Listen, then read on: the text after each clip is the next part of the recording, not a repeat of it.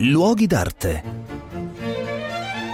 Un cordiale saluto da Marco Carminati, sono in una località non molto famosa forse, Paderno d'Adda, ma qui eh, si erge proprio sul fiume Adda una delle meraviglie tecnologiche della fine dell'Ottocento, il famoso Ponte di San Michele o Ponte di Calusco o Ponte di Paderno.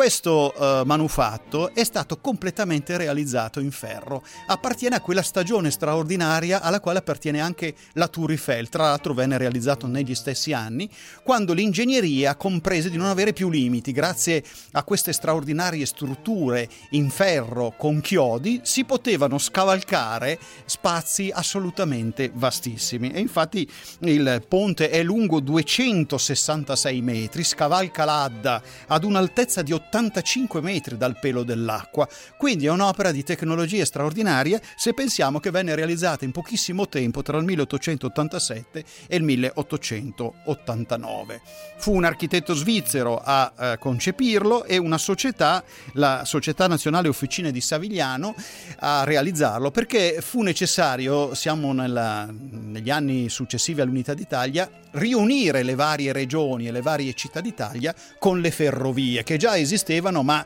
che naturalmente non, è, non esisteva una rete nazionale ed ecco che queste manifatture, queste strutture tecnologiche servivano a far eh, collegare appunto punti strategici. Quella fu una zona molto strategica perché lì si impiantarono molte centrali idroelettriche, molte attività tessili, era una zona ad alto eh, diciamo tenore industriale e quindi si costruì un ponte dove si fece passare la ferrovia sotto e la strada sopra.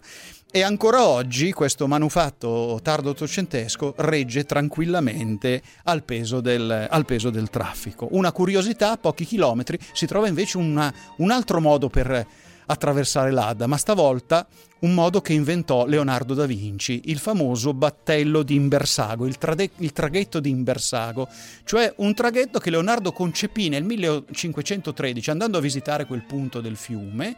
e eh, fissando una fune da, una da, un punto all'altro della, della riva dell'Adda,